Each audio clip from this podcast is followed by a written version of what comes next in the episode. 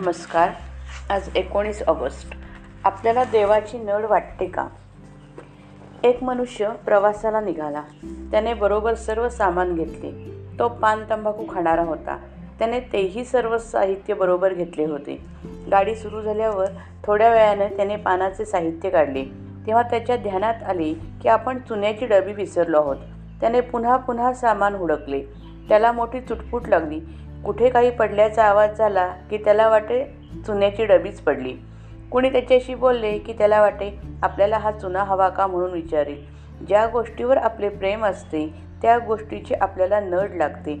ती नसेल तर हळहळ वाटते. तशी आपल्याला देवाची नड कधी लागली आहे का?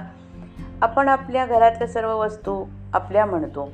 बायको मुले आणि घरातल्या इतर सर्व वस्तूंची आपल्याला इत्तमभूत माहिती असते. परंतु देवघरातला देव ज्याची आपण रोज पूजा करतो तो कधी आपलासा वाटला आहे का?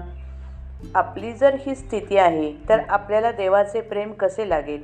देवाचे प्रेम लागायला हवे असेल तर जगताशी आशा सोडली पाहिजे. व्यवहार न सोडावा पण विषयाकडे गुंतणारी आपली वृत्ती भगवंताच्या आड येते म्हणून तिला भगवंताकडे गुंतवावे. भगवंताची खरी आवड उत्पन्न झाली पाहिजे. देवा वाचून आपले नडते असे वाटले पाहिजे. ज्याचा आपण सहवास करतो त्याचेच प्रेम आपल्याला लाग आपल्याला प्रेम लागते. ज्याचे प्रेम लागते त्याचीच आपल्याला नड भासते. आपण पाहतोच सहवासात किती प्रेम आहे.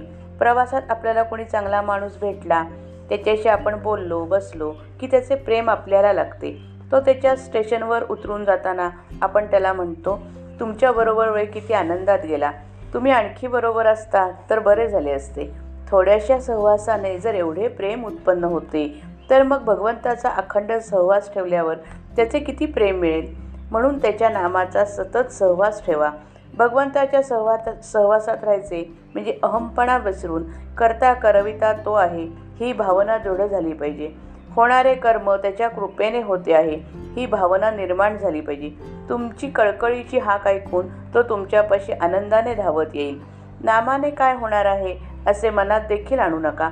नामात किती शक्ती आहे याचा अनुभव नाम घेऊनच पहा. ज्याला नामाचे प्रेम आले त्याने भगवंतालाच आपलेसे केले यात शंका नाही. नामस्मरण करता करता मनुष्य क्रमाक्रमाने प्रथम मुमुक्षू मग साधक व पुढे सिद्ध होतो. श्रीराम जय राम जय जय राम.